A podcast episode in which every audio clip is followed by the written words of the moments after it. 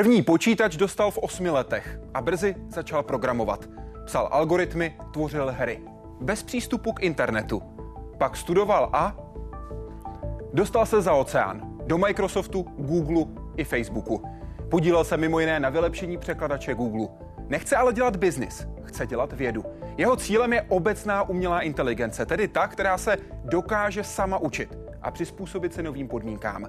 Proč se podle něj máme při jejím vývoji poučit z evoluce mozku? Jak si představuje myšlení umělé inteligence? A proč si myslí, že složitost světa je jen zdánlivá? Vítejte ve světě vědy a otázek současné společnosti. Začíná Hyde Park civilizace.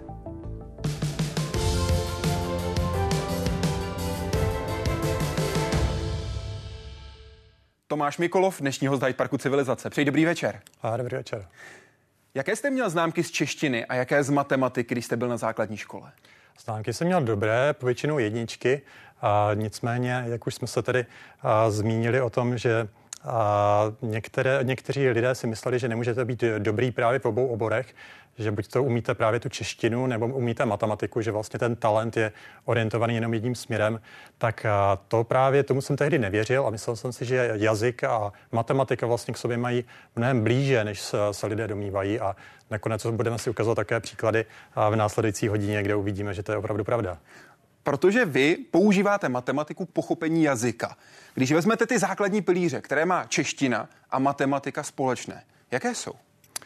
To bychom vlastně mohli mluvit o statistice. Eh, když si představíte, že máte počítač, který rozumí tedy číslům a teď chcete, aby zpracovával jazyk, tak musíte přijít nejdříve na ten způsob, jak převést vlastně ty slova na čísla. A když jsme toto udělali nějakým způsobem, který si právě popíšeme, tak nám z toho vyšly takové velmi zajímavé výsledky, kde jsme zjistili, že můžeme sestovat rovnice přímo se slovy. A můžeme se slovy pak přímo i počítat. A uvidíme právě tyto příklady později, což ukázalo, že opravdu ten jazyk a ta matematika k sobě mají mnohem blíže, než si intuitivně myslíme.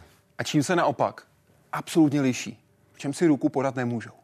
A v čem si ruku podat nemůžou, to jste mě trochu zaskočil, a protože já si myslím, že vlastně ta komplexita světa je zdánlivá a když vidíme rozdílné obory jako něco naprosto odlišného, tak přece jenom nakonec ta podstata i vesmíru může být v něčem, co je ve skutečnosti velmi, velmi jednoduché. Vlastně to se snaží fyzikové objevit ty jednoduché přírodní zákony, které tedy pokud možno co nejkompaktněji popíšou celou evoluci vesmíru. A pak můžeme vidět právě jazyk, matematiku, naši kulturu jako něco, co vzniklo právě přes ten evoluční proces. A to znamená, že jádro tady těchto, těchto směrů je vlastně stejné. O tom, na čem se dá teďkon v uvozovkách stavět, budeme mluvit v dnešním Hyde Parku civilizace. Už máme totiž jako lidstvo za sebou několik, dalo by se říct, milníků, ve kterých počítač ukázal svoji sílu. Ale jestli šlo o umělou inteligenci, je otázka úplně jiná. Posuny to ale rozhodně byly. Nejprve to byly šachy, a před hrubou silou počítače od IBM se musel sklonit světový velmistr Gary Kasparov. K úžasu všech odborníků odešel od šachovnice poražen jako vůbec první mistr světa v sérii utkání s počítačem. Watson, who is Maurice Chevalier. Correct. Pak vědomostní televizní soutěž, kdy systém Watson opět od IBM prokázal schopnost pochopení mluveného slova, včetně dvojsmyslů, jinotajů nebo jazykových říček. A porazil hned dva největší šampiony této soutěže. V roce 2016 došlo na Go, mnohem variabilnější hru než šachy. A program AlphaGo od Google porazil největšího šampiona této hry Lee Sedola. Věřím, že díky dovednostem, jako je soustředění a psychologická stránka, se člověk AlphaGo nemůže rovnat. Nicméně, pokud jde o samotné umění hry, není podle mě AlphaGo lepší, ale v psychologických aspektech je jednoznačně lepší než člověk. A naposledy to byl pokr a to ve variantě Texas Hold'em. V týmu na Albertské univerzitě v Kanadě, který vytvořil algoritmus DeepStack, byli i tři Češi. Martin Schmidt a Matěj Moravčík z Karlovy univerzity a William Shiri z ČVUT pomohli vyvinout algoritmus, který dokázal pracovat s neúplnými informacemi. Tedy podstatou pokru. Na obrovské množství partí, které hrál sám proti sobě, se pak tuto hru perfektně naučil. Ten počítačový program zahral viacej partí pokru pravděpodobně jako všetci lidé dohromady, kedy za, za historii ľudstva zahrali. Jejich algoritmus se tak stal nejzkušenějším hráčem pokru na světě. When it's reasoning about a situation, it looks a small number of moves ahead. So it thinks about I could take this action, my opponent could respond this way, then maybe I could do this. It looks only a few moves ahead and then it stops. Jejich algoritmus se dostal do časopisu Science a teď s ním vědci dál pracují. Jeho využití vidí třeba ve světě financí nebo bezpečnosti, jak v kybernetickém, tak reálném světě. Jaroslav Zoula, Česká televize. Prosím vás o odpověď ano, ne. Je tohle umělá inteligence? Siri, Alexa, Alquist. Z mého pohledu tedy ne. Watson. Mm, to je to stejné. AlphaGo.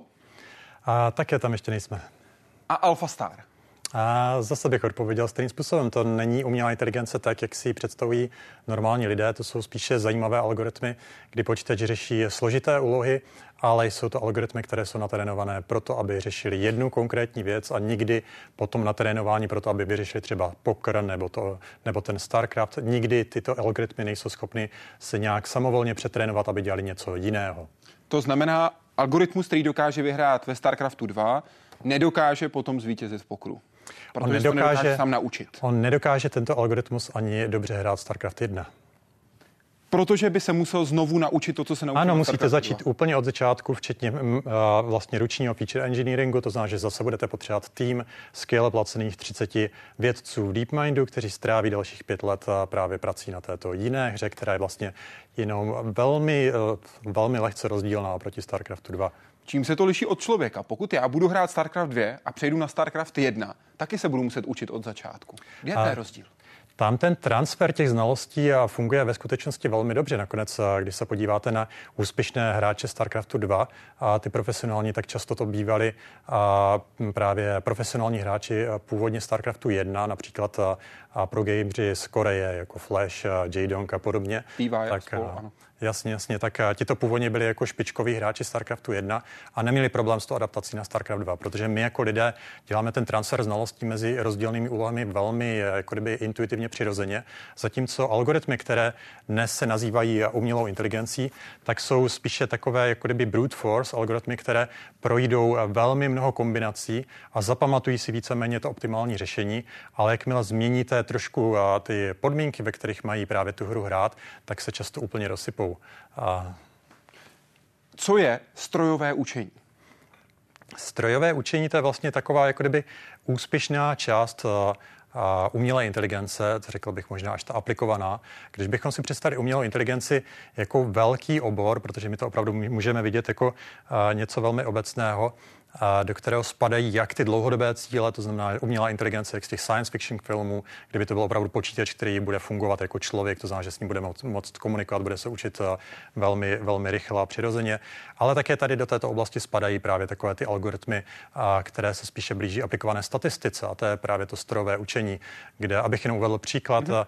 když budete mít třeba algoritmus, kde shodíte třeba stokrát kostkou, u které víte, že tedy každá strana může padnout eh, s jinou pravděpodobností než je jedna šestina, že ta kostka je nevyvážená, tak statistický model vám vlastně řekne, že pokud vám padla třeba šestka 30krát ze 100 pokusů, tak pravděpodobností někde kolem 30%, že vám bude padat šestka. To je obyčejná statistika. Já si myslím, že na tom není záhadného, ale ve skutečnosti ty algoritmy strojové učení, které dnes máme a které používáme, tak jsou mnohem blíže právě tomu, co jsem právě teď popsal. To znamená, že si stokrát nebo sto milionkrát hodí tou kostkou a spočítají, co se pravděpodobně stane, než by se jednalo nějaké samostatné samostatně uvažující algoritmy, které uvažují. Jinými slovy, mám skupinu vstupních dat, skupinu výstupních dat a s určitou pravděpodobností, velmi vysokou, dokáže ten algoritmus spárovat, co jde k sobě. Pro některé úlohy. Neuronová síť. Často se hovoří o tom, že bude něco jako neuronová síť, že algoritmus používá neuronovou síť. Jak blízko nebo jak daleko je současná situace od neuronové sítě, tedy té, které máme v hlavě v mozku? No, to je taková zase zajímavá otázka, protože jednak jsou ty biologické neuronové sítě, to znamená naše mozky, a pak tady máme ty umělé neuronové sítě, což jsou vlastně matematické modely. Původně tedy tady to byla velmi zajímavá inspirace pro vědce v oblasti umělé inteligence, že pokud chceme vytvořit inteligentní systém, tak bychom se mohli pokusit kopírovat právě ty principy z toho, jak funguje mozek, ale postupem času se tady tyto a vlastně jako kdyby poznatky z toho, jak funguje mozek, jak osekávaly a stále více se ty umělé neuronové sítě blížily a relativně dobře pochopitelným matematickým modelům. A v dnešní době ty umělé neuronové sítě, jak existují, jak je používáme, tak jsou a víceméně úplně odlišné oproti mozku. A víceméně ten název zůstal právě proto, že je to takový jako a velmi hezký název, který připoutá hodně, přitáhne hodně pozornosti a to je asi tak všechno, co máme teďka společné. Vaším cílem je vyvinout strong AI, silnou nebo obecnou se také někdy používá umělou inteligenci. Jaké parametry musí mít, aby vy jste řekl, ano, tohle je skutečná umělá inteligence? Měl by to být tedy systém, který má potenciál řešit eh, minimálně stejné úlohy jako člověk. To znamená, že když si představíte počítač, eh, který, se kterým byste mohli komunikovat, které, který můžete naučit, aby řešil nějaké úlohy pro vás, a, tak to by měl být počítač, který by byl takový jako otevřený vůči té množině těch úloh, které je schopen řešit. To znamená, že tam by neměl být nějaký horní limit v tom, co všechno může dělat. A, takový algoritmus nemáme, jak jsem zmiňoval. Současné úspěchy strojové učení jsou ty supervizované, to znamená, že se jedná o úlohy takové jako kdyby velmi úzce definované, kde a, jsme právě schopni sestavit a, dobrou trénovací sadu, kde víme přesně, jak vypadají ty vstupy a výstupy systému. A pak a, jsme schopni často najít a, právě to mapování z těch vstupů na výstupy, což vlastně a, dělá ta neuronová síť, tak abychom dokázali třeba překládat věty a tak podobně. Nicméně pro úlohy, kde tady tu supervizi nemáme, tak a, to, to je v současnosti velmi složitě řešitelné.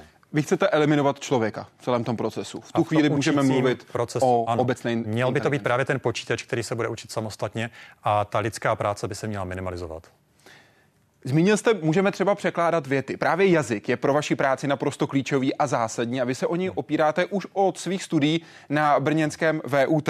Vy sám říkáte, a to cituji přímo vaše slova, konkrétně z rozhovoru pro vesmír ze září 2019, nejméně viditelné jsou objevy, které jsem udělal ještě jako student v Brně, ale to má víc důvodů. Neptám se teď na ty důvody, ptám se na ty objevy. Téma vaší diplomové práce bylo modelování jazyka v rozpoznávání češtiny.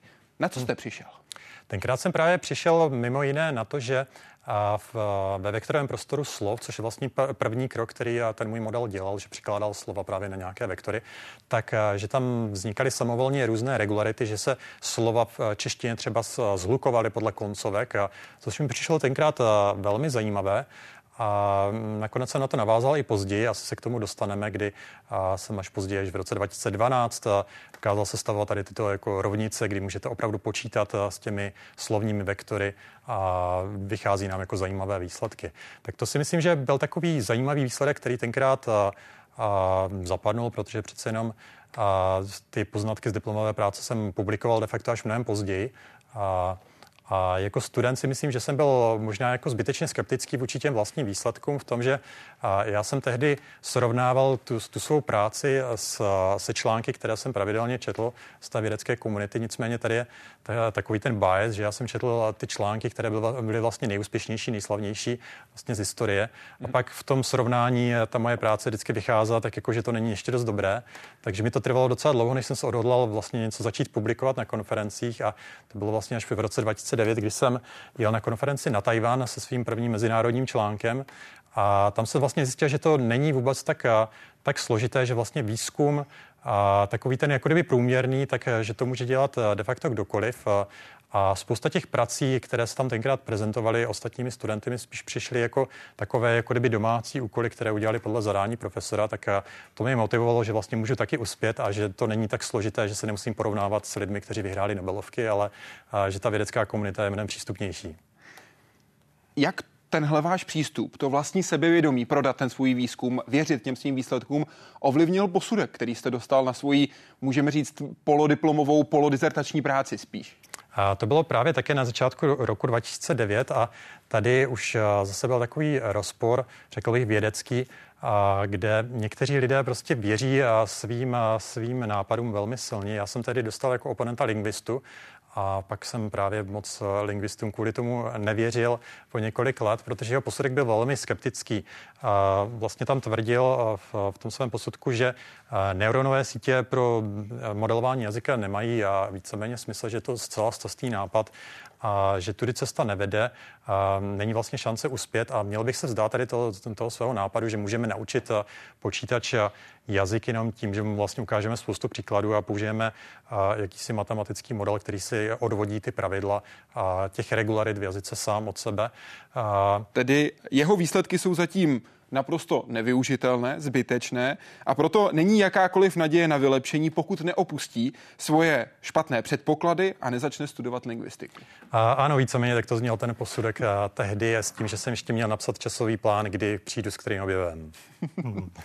Napsal jste ho? Mm, samozřejmě, že ne.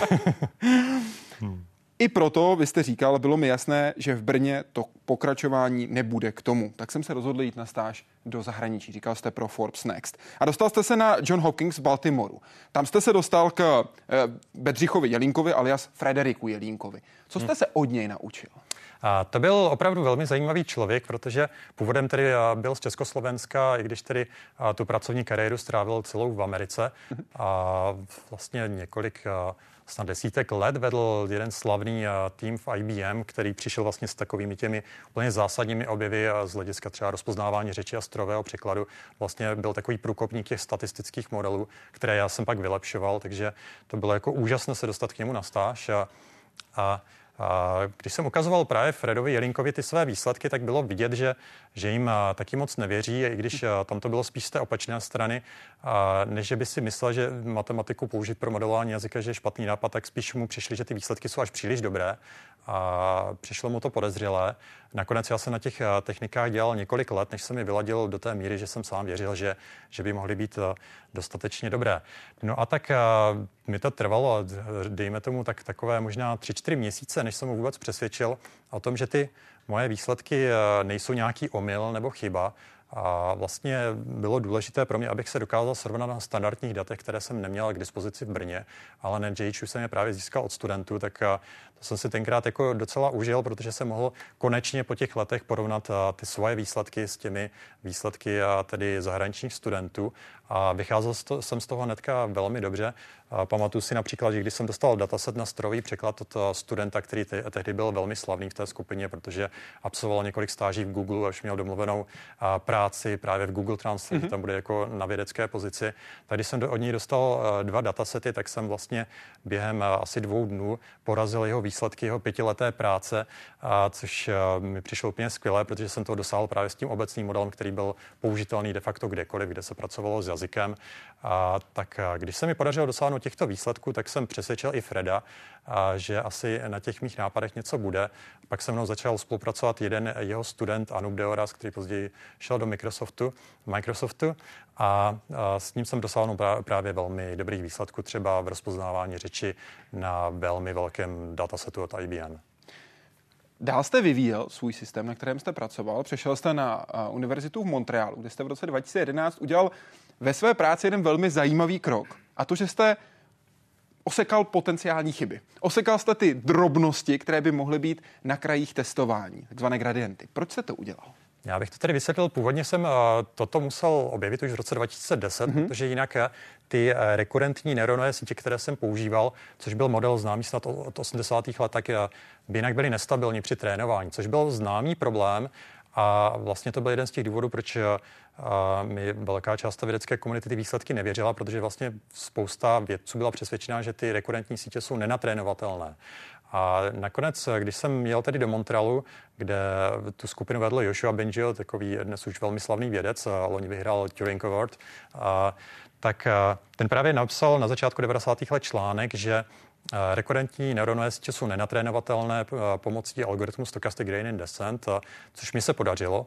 A nakonec jsme tedy zjišťovali, co já dělám rozdílně oproti ostatním a, vyšlo z toho, že jeden z, z jako kdyby ze zásadních triků, které jsem tehdy objevil, byl právě ten gradient clipping, což bylo osekávání právě těch příliš velkých změn během trénování. Kdyby vám to asi tak popsal, ten matematický model rekurentních sítí má takový jako těžko řešitelný problém, že pro některé příklady se ta síť jako kdyby změní skokově velmi rychle a zapomene všechno, co se naučila dříve.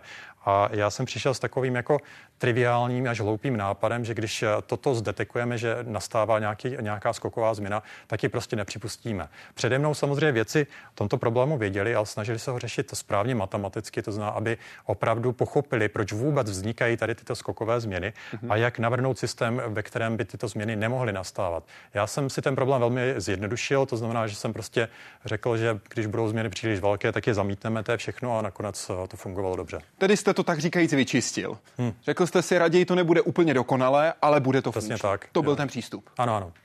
A přišel jste do Google, jak vy sám říkáte, zaletěl jsem do Brna obhájit dizertačku a pokračoval do Google. Tam jste se potkal s Jeffem Zweigem, který vedl tým, ve kterém jste pracoval. To trošku bylo teda jinak, Pardon. to vás teda opravím. Prosím. A do toho Google jsem letěl až po stáži v Microsoft Research, kde byl právě mým vedoucím Jeff Zweig. Omlouvám se, přehodil jsem ho do jiné firmy, tam mířím, jo. do Microsoftu, nikoli do Google. Pojďme právě tam, protože tam jste za ním přišel s jedním takovým vtipem. Takovou slovní rovnicí, na kterou se půjdeme podívat. A vysvětlete mi prosím, proč a z jakého důvodu jste ji vymyslel a hlavně, jaký měl efekt? A to bylo takové zajímavé, protože Jeff Zweig eh, byl jako skvělý vedoucí a možná jeden z mých nejlepších manažerů, co jsem zažil za, za celou kariéru. A nicméně byl trochu skeptický, co se týče těch neuronových sítí a co všechno by mohli řešit. A a já jsem vlastně ho chtěl tak trochu jako kdyby napálit s tím, že jsem věděl, že v těch, v těch neuronových modelech existují nějaké zajímavé regularity. A a tak jsem sestavil tady tuto rovnici, kterou jsem si nej, nejprve ověřil, že opravdu funguje. Pak jsem si šel za Jeffem a zeptal jsem se, jestli si myslí, že by mohlo fungovat něco tak triviálně, jako že vezmeme ty vektorové reprezentace slov, což je první vlastně krok, co ty neuronové sítě počítají, a že bychom s ním počítali de facto jako s matematickými objekty, protože jak se ty slova převedou na vektory, tak je můžeme sčítat, odčítat od sebe, výjdu nám jiné vektory, pak můžeme hledat eh, nejpodobnější vektor k tomu výsledku. A vlastně jsem se zeptal Jeffa, jestli si myslí, že něco takového by bylo možné. No tak se na mě díval tak trochu jako na blázna s tím, že to je prostě přitažené za vlasy, to nemůže fungovat, tak jsem ho hnedka vzal k počítači a ukázal jsem mu tedy, že to funguje. A Jeffa to teda strašně jako nadchlo, mm-hmm. protože dneska jsme si vyzkoušeli jiné příklady, kde to zase jako víceméně fungovalo dobře. A Jeff tedy přišel s tím nápadem, že to budeme testovat nějak jako více rigorózně, takže se stavil jeden z prvních datasetů na testování kvality tady těch vektorových modelů a napsali jsme o tom článek docela rychle a ten nakonec skončil jako celkem úspěšný ty vektory, když se podíváme na přechod od královny, krále, jak to jde vlastně celé dohromady. Vysvětlete mi prosím, jakou roli tady ty vektory hrají. Jak si je mám představit? Jestli tohle je to přepočítání textu pro jedničky a nuly, pro čísla pro počítač, či jestli reprezentují něco jiného. Co to je? Vy si vlastně vezmete slovo a pomocí toho mého matematického modelu můžete to slovo transformovat na matematický objekt, objekt, tedy vektor. Můžeme si to zjednodušeně představit jako nějakou šipku ve 300 rozměrném prostoru. Tady máme zjednodušené ilustrace, jak by to bylo, vypadalo ve dvourozměrném prostoru, což je tedy příliš málo pro to, aby ten matematický model byl přesný, proto používáme více dimenzí. Kolik Nicméně, pro představu? A 300. 300 a, dimenzí. Jasně, jasně. Tak to nemůžeme vizualizovat jednoduše. Takže ty obrázky, které většinou ukazujeme, tak jsou po nějaké redukci dimenzí pomocí Principal Component Analysis. A, a tady pro ilustraci můžeme vidět, eh, že ty eh, vlastně vektorové prostory slov mají eh, nějaké regularity, to znamená pravidelnosti. Mm-hmm. Můžete si to představit asi tak, že tam je nějaký dominantní směr, jak jdete třeba od jednotného čísla a daného slova do množného čísla. A tady tyto dominantní směry, ty vektory můžete vlastně lehce získat tím, že odečtete právě nějaké slovo, kde je třeba v množném čísle od toho, toho stejného slova v jednotném čísle. Tím získáte vlastně ten, ten offset vektor. Ten můžete přičíst k jinému slovu, které je právě v tom jednotném čísle a vydává vám zase to stejné slovo v množném čísle. Mm-hmm. A samozřejmě to funguje i na semantiku, to znamená, že nejenom na syntax, takže můžete sestavit tady tu jako rovnici, kterou jsem tehdy právě ohromoval Jeffa Zweiga. To znamená, že ten král minus muž plus žena vlastně odečtete tu mužskou složku, přičtete tu ženskou složku a pak se pokusíte najít nejbližší vektor a vyjde vám ta královna. Pardon, tedy vy to slovo rozložíte na jednotlivé vlastnosti. Faktory bychom mohli říct. Faktory. Těm při, přidělíte určitou šipku, nějaké zjednodušeně řečeno číslo, se kterým potom ten počítač může pracovat dál a skládat si ten tvar, aby mu vyšlo nové slovo. A Ano, je to vlastně překlad slov, co jsou vlastně pro počítače řetězce znaků na nějaké matematické objekty. Já jsem tady s, tímto právě pracoval už během té své diplomové práce, protože pro češtinu si myslím, že toto dává ještě mnohem větší smysl než pro angličtinu. Mm-hmm. My máme tu morfologii slov, takže víme, že třeba, když se nám zmíní trochu koncovka slova, že to slovo samotné má pořád velmi podobný význam. A a pak, když reprezentujete slova jako unikátní řetězce znaků, tak právě jenom malá změna třeba jednoho písmena v tom slovu vám dá totálně úplně odlišný objekt, kde když nezdílíte žádné parametry, tak vám vyjdou to takové jako strbaté systémy, které například jako dřívější verze Google Translate, tak vám generovaly takové ty směšné věty, kde ty slova na sebe nenavazovaly, protože právě ta, ta, ta čeština, která z nich byla generovaná, tak ty jazykové modely nebyly schopné zaznamenat tady ty vztahy, protože měli jsme prostě příliš mnoho variant slov, příliš mnoho dvojic, trojic. A právě tady tyto modely, které reprezentují slova přes ty vektory, přes, ty, jako kdyby, přes ten soubor faktorů, tak dokázali toto obejít. To znamená, že pak tyto neuronové sítě modelují češtinu mnohem lépe, vyjde vám z toho mnohem plynulejší text, kde vidíte, že takové ty staré chyby, kde ty koncovky na sebe absolutně nenavazovaly, tak teď už to funguje skvěle.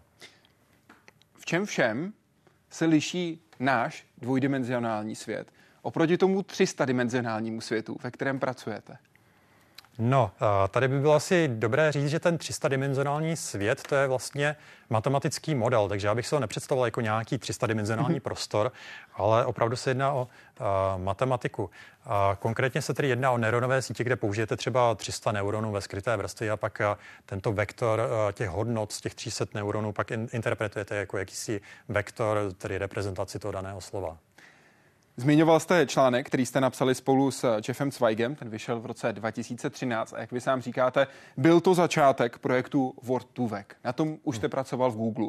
Vy sám jste říkal, chtěl jsem tam přijít a ukázat, že něco umím, hned něco ukázat. Hmm. Co jste tedy tímhle projektem Word 2 Vec ukázal? Já tady, když eh, jsem eh, začínal v Google eh, v říjnu 2012, tak jsem měl vymyšlených několik projektů. A ten první byl, že jsem prostě chtěl udělat něco takového jako mini projekt na začátek. Ten střednědobý plán byl vylepšit Google Translate a dlouhodobý byl tedy pracovat na umělé inteligenci, na té obecné, to znamená na, na tom složitém problému. No a tak jsem za, začínal samozřejmě tedy s tímto jednoduchým, jednoduchým projektíkem, kde jsem tedy viděl, že by potom mohla být docela velká poptávka v rámci Google. Přece jenom spousta věců tehdy experimentovala tady s těmi neuronální sítěmi pro výpočet reprezentací slov. Nicméně na to šli takovým jako brute force způsobem, že spíše použili více počítačů hmm. a mně to přišlo, že plítvají až jako kdyby a výpočetním časem, protože ten můj Wortovek model dokázal počítat ty reprezentace nejen přesněji, ale hlavně rychleji. To znamená, že to, co třeba dříve lidé v Google Brainu počítali přes desítky počítačů několik týdnů, tak já jsem to dokázal zrychlit tak, že jeden počítač to dokázal spočítat ty reprezentace kvalitněji třeba za několik minut. Díky Takže to bylo díky tomu, že ten můj algoritmus počítal něco jiného. Tam šlo o to, že ty dřívější algoritmy na výpočet tady těch reprezentací slov, které už existovaly prostě mnohem dříve, tak trénovali celý jazykový model a a já jsem vlastně z toho modelu vyhodil ty části, které byly zbytečné pro výpočet těch reprezentací a, a tím pádem jsem omezil ten počet parametrů, ke kterým ten model musí přistupovat o téměř 100%. To znamená, že ono se to velmi, velmi rychle urychlilo, protože ten model se dal strašně jako kdyby optimalizovat potom. Tedy počítal jste to, co bylo skutečně podstatné a ne tu v úvozovkách vatu okolo. Jasně, jasně, protože většina lidí prostě spoč- strávila výpočetním časem a, updateování parametrů, dej, dejme tomu 99,99% z nich se na konci vyhodilo, a nechali si jenom ty war vektory a já jsem teda lidem okolo říkal, že to dělají špatně, že, že vlastně tráví celý výpočetní čas updateování parametrů, které nakonec nepoužívají, a, což jako nestačilo. Nakonec jsem to musel naimplementovat sám, abych jim to prostě ukázal v praxi, protože přece jenom hodně lidí ve vědě má tu mentalitu, že, že spíše následují něco, co už existuje. To znamená, že když vyjde někde článek, tak ostatní se třeba přeimplementují. Takže musíte prostě ukázat to, co děláte. A já jsem nakonec nevydával jenom články, já jsem často s, s těmi svými články vydával i zdrojové kódy, tak aby mohli tedy ostatní věci tu mou práci následovat, aby si mohli rychle a jednoduše ověřit, že, že vlastně ty moje, moje modely fungují i bez mě. O tom jste mluvil v rozhovoru pro iHnet v listopadu 2018. Já tehdy své manažery přesvědčil o tom, ať ten daný algoritmus vydají jako open source. Jak jste je přesvědčil? No, trvalo to docela dlouho, popravdě. Ten člá, první článek o Wortu Veku jsme vydali v lednu 2013. Hmm. A od té doby jsem čekal docela dlouho, než dostanu povolení vydat ten projekt jako open source. A nakonec a se mi to podařilo díky tomu, že jsem byl vlastně takovém jako kdyby silném týmu. A vlastně ten Google Brain tehdy vedl Jeff Dean, což je taková jako celebrita Silicon Valley. Dnes už vede jako, je to senior vice president pro celý vyhledávač a výzkum. Takže opravdu jako inženýr číslo jedna v Google, to už byl prostě de facto od začátku. Takže velmi slavný, bohužel tedy mimo Silicon Valley ho moc lidí nezná, ale on si mohl dovolit vlastně dělat cokoliv v rámci Google.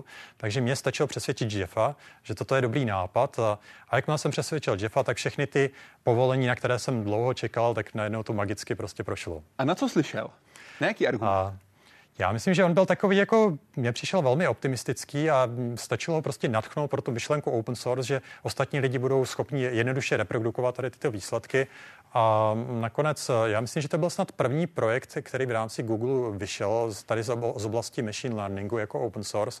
A nakonec eh, to dopadlo velmi úspěšně, protože a jakmile jsem ten projekt pak vydal, tedy to už bylo léto 2013, trvalo tedy, jak jsem říkal, docela pár měsíců, než, než to mhm. prošlo přes eh, všechny tady ty potvrzení, tak eh, to uspělo de facto přes noc, a, a, protože se objevily pak reportáže v americké televizi o tom prostě, že Google tady vydává a, nějaký program, který ostatní a, lidé, vědci, univerzity můžou volně využívat. Takže tam bylo velké nadšení kolem toho, lidem se to strašně líbilo i vědecké komunitě.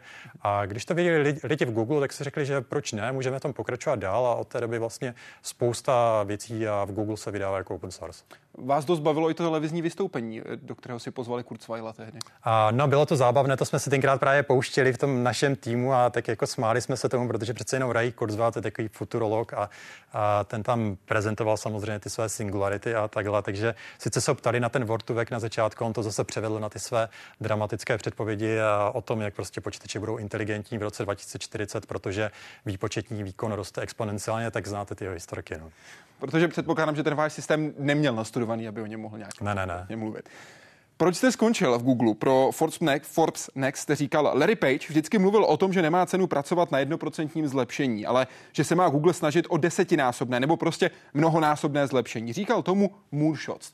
A vytiskli si to na trička, tyhle nápisy a s raketami. Jedno, a tahle trička tam přesně nosili lidé, kteří dělali ta jednoprocentní zlepšení. To byl právě takový, takový problém a nakonec si to uvědomovala celá, celá řada lidí.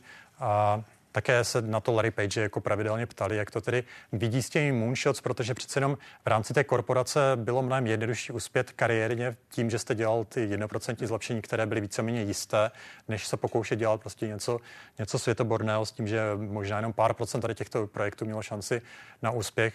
Takže to byl jako docela velký problém. Já si myslím, že to je problém dodnes vlastně v korporacích, že lidé často přijdou jako s takovým tím nadšením, že začnou nový tým a budeme prostě dělat tady základní výzkum a zkoumat přelomové nápady a nakonec eh, to jako často konverguje k tomu, že lidé tedy sklouznou k tomu, že se snaží přesvědčit eh, své manažery o užitečnosti své existence v rámci firmy a zase spíš tak jako rozvíjí to, co už známe.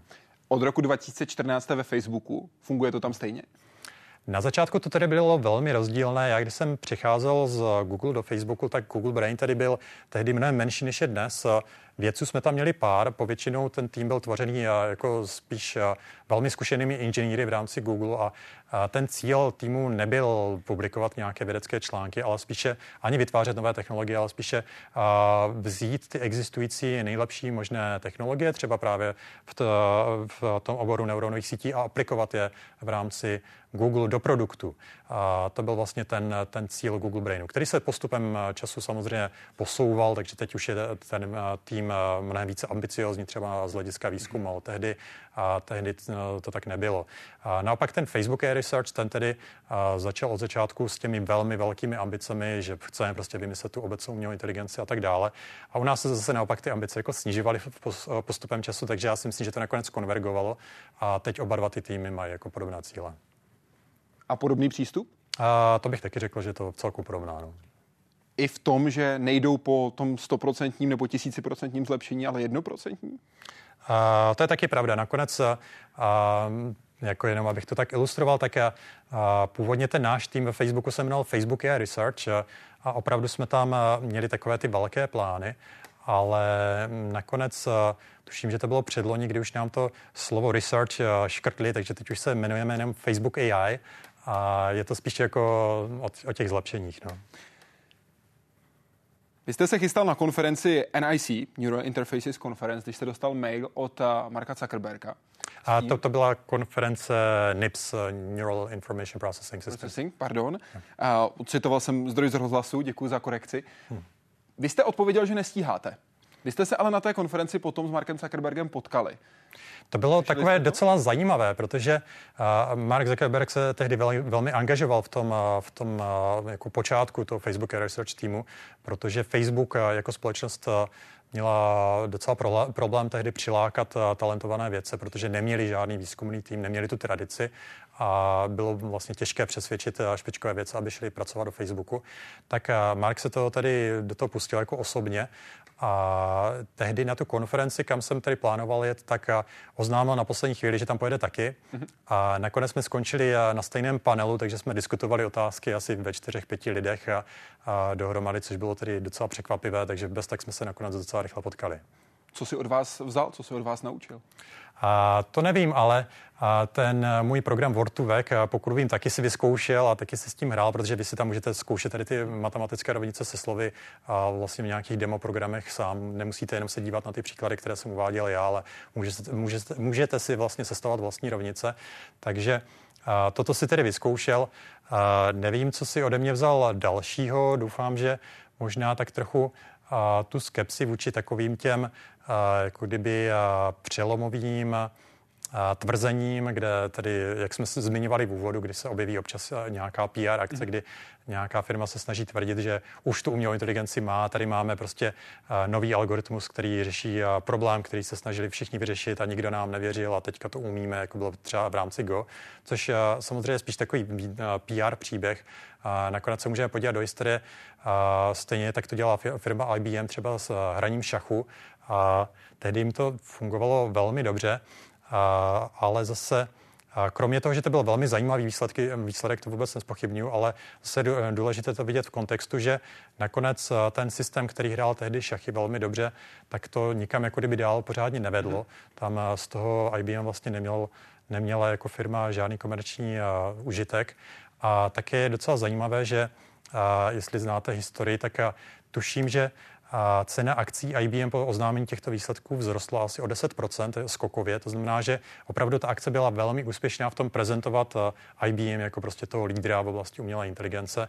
A myslím si, že to je vlastně ten důvod, eh, proč eh, dodnes vidíme prostě každých pár let, že se objeví nějaké to tvrzení, že teď už to máme, teď už je to umělá inteligence a teď je to úplně něco jiného než dříve a, a že je to zase přelom a pak po pár letech vlastně z toho nic není.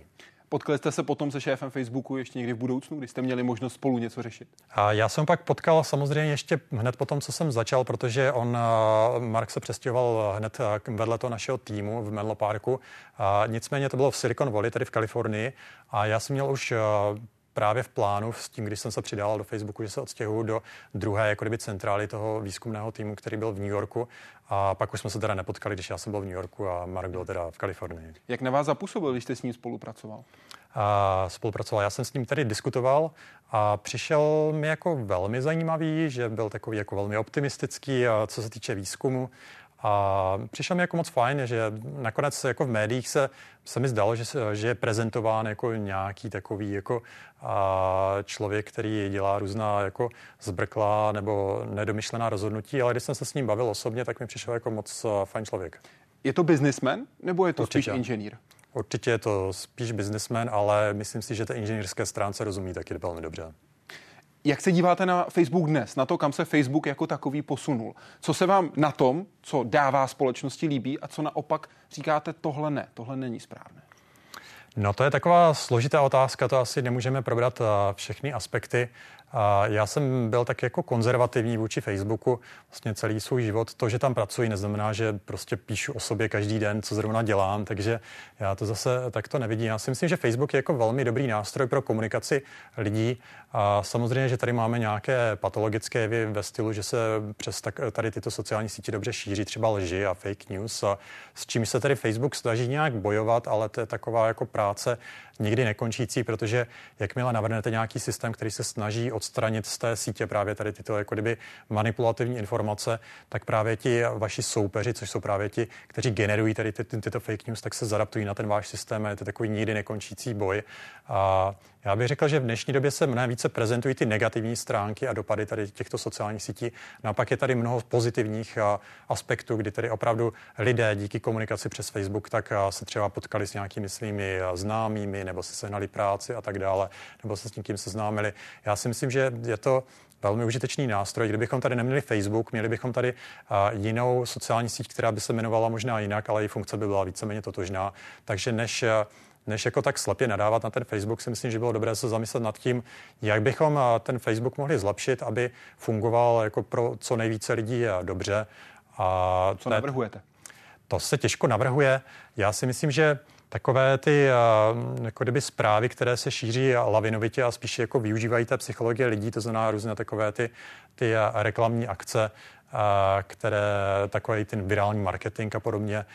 Bylo by dobré, kdyby ta síť se prostě tady tomu postavila a snažila se eliminovat takové ty bombastické lživé zprávy, které se velmi rychle sdílí a šíří, protože to nakonec není to, co lidi vlastně udrží tady u, u této sítě. Spíše nakonec, když zjistí, že je zase někdo napálil, že sdíleli něco, co nebyla pravda, tak je to spíš demotivuje, aby tyto prostředky používali. Takže spíše zaměření se na to, aby lidé více komunikovali s těmi, které doopravdy znají osobně a méně viděli takové ty a jako kdyby zprávy, které mají o něčem přesvědčit.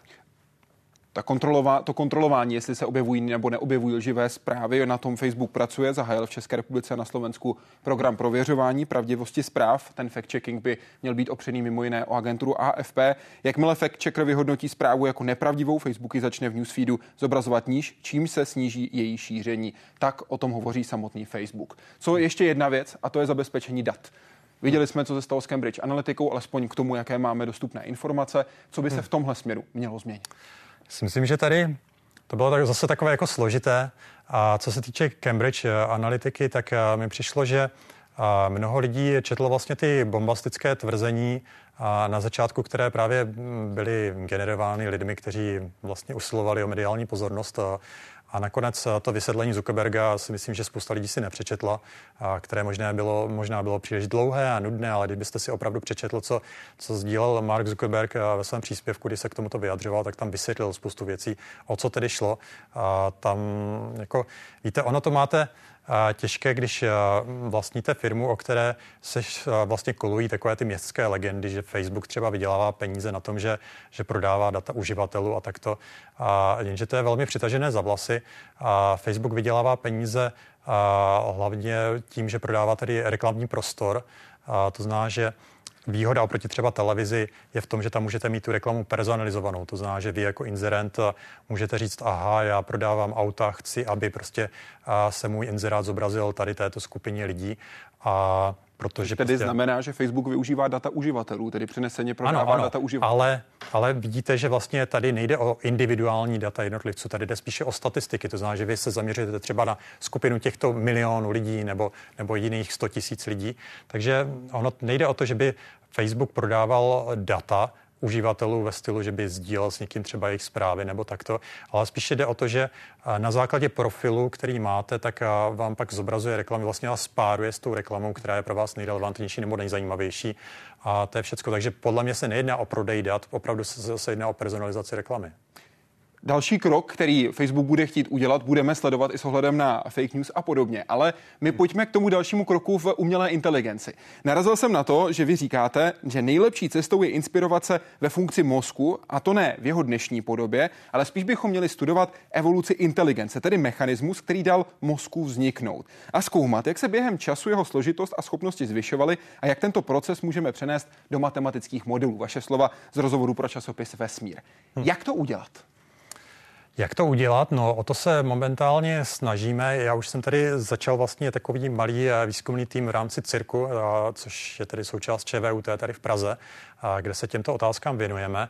A vlastně tento obor eh, komplexních systémů má jako velmi dlouhou historii, ale takový roztříštěný přes přes, eh, přes mnoho jako kdyby výzkumných směrů. Nakonec se eh, těmto komplexním systémům hodně věnovali třeba fyzici, kteří si mm, eh, pokouší vytvořit matematické modely toho, jak mohla vzniknout třeba hmota nebo vesmír na základě nějakých co nejjednodušších modelů, kde ta komplexita vlastně narůstá tím, že iterativně vyhodnocujeme. Vy si to můžete představit asi tak, jako když máte velký třesk, začnete s něčím jednoduše definovatelným, a pak tu iterativní aplikací vlastně té časové osy vám začnou vznikat galaxie, hvězdy, hmota, planeta, planety. Tedy necháte to postupně vyvíjet po jednotlivých krocích. Ano, ano.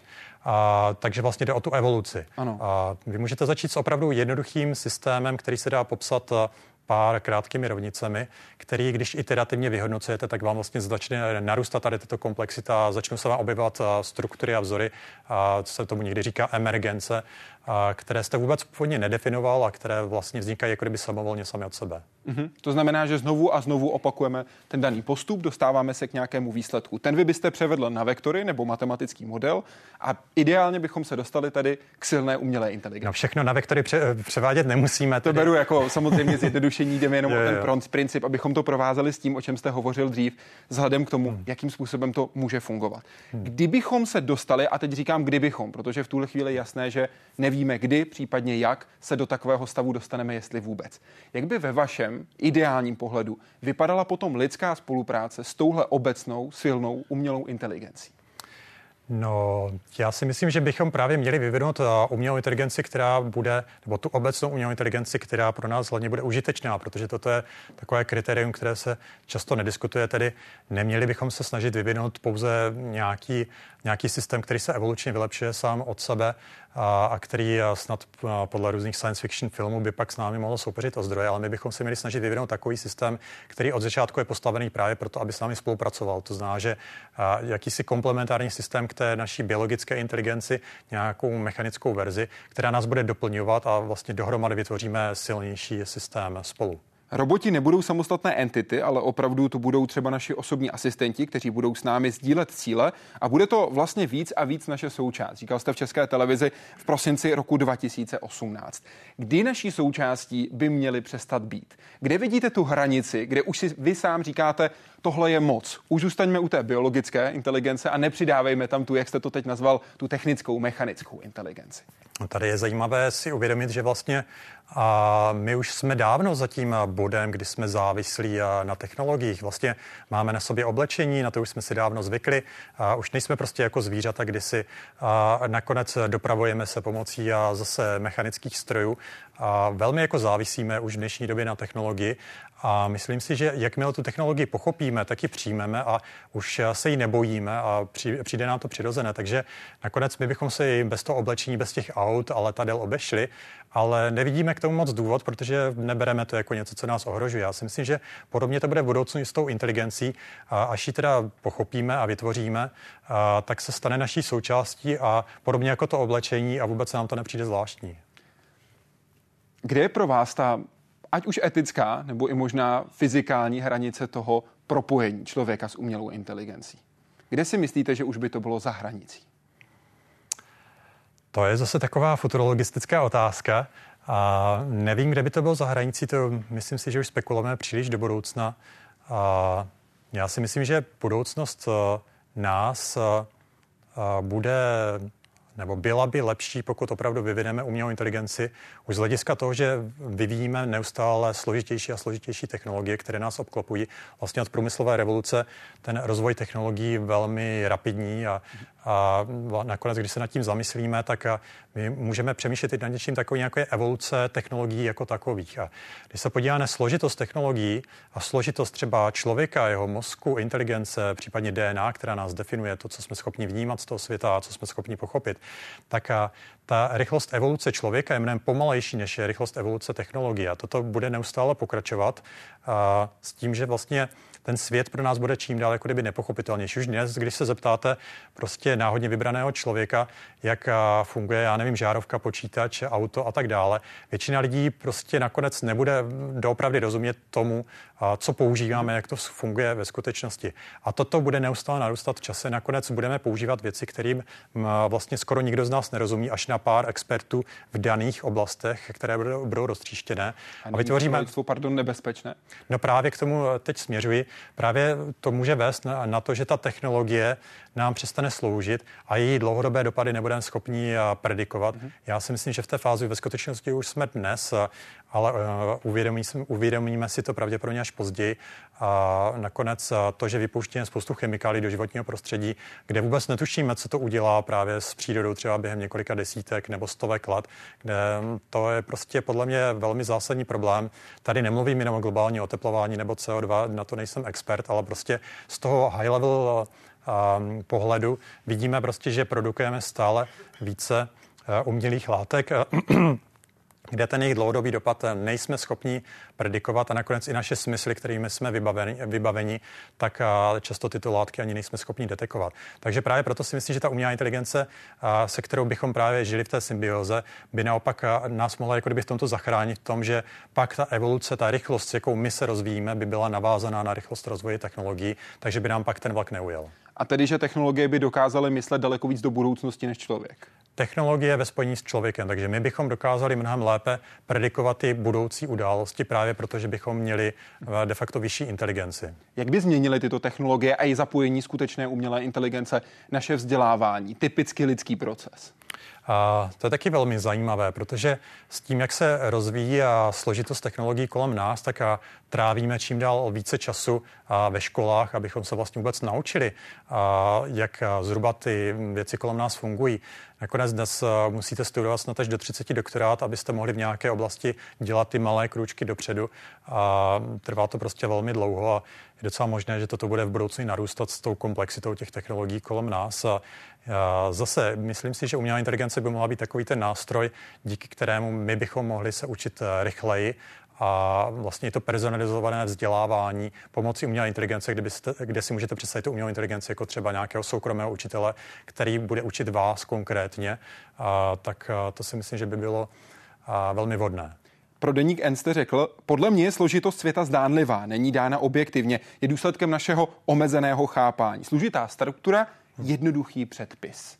Hmm. Proč to myslíte?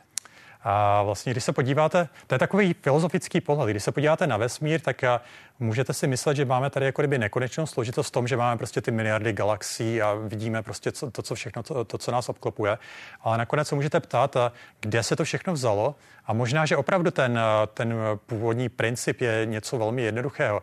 Zase jako z matematiky můžete znát třeba takové fraktály, což jsou zase jednoduché matematické objekty, které když iterativně vyhodnocujete, tak vám zdánlivě připadají, že mají nekonečnou složitost. A, a a já si myslím, že celý vesmír bychom mohli takto vidět, že je to vlastně Jedna možná, velká že... struktura, kterou můžeme ve stejné podobě v malých strukturách, které se neustále opakují, vytvořit. To je fraktál. Tedy velká jedna struktura, zmenšíme ji, vypadá stejně, poskládáme je vedle sebe, vznikne ta velká. A ve vesmíru můžeme taky pozorovat něco podobného, kde přes ty principy sebeorganizace pozorujeme různé struktury na úplně rozdílných vlastně. Jako Tedy, že my vidíme jenom to velké a nedokážeme nahlédnout na to malé. My vlastně vidíme spíš něco jako uprostřed. Nevidíme to, to velmi malé a to velmi velké. Vracíte se do České republiky, chcete tady působit, dělat tady výzkum, dělat hmm. tady vědu. Co si přinášíte a co, co, co chcete a co by se mělo změnit v České republice na základě vašich zkušeností ze Spojených států a z jiných zemí Evropy? A, tak já, já si myslím, že to právě velmi zajímavé strávit část té kariéry v zahraničí, že pak člověk vidí ty věci v jiném světle. Já bych řekl, že u nás v Česku a se lidi často podceňují a mají takový ten dojem, že my jsme snad nějaká malá země, že bychom snad ani neměli mířit na nějaký základní výzkum, že to příliš složité, ať to necháme prostě na někoho jiného. A to není pravda, prostě lidi jsou všude zhruba stejně chytří a my máme rozhodně ten potenciál, abychom dělali přelomové objevy. Nakonec máme tady prostě velmi dobrou tradici třeba technického vzdělání, a máme spousty absolventů a myslím si, že kdyby lidé měli větší sebedůvěru, tak by dokázali více věcí. A další takový poznatek je, že my jsme tak tradičně docela jako silní v tom něco třeba udělat, co funguje, ale zase slabí v tom ten výsledek prodat a hezky odprezentovat. Myslím si, že to je jako velká chyba českého školství, že na to studenty nepřipravuje.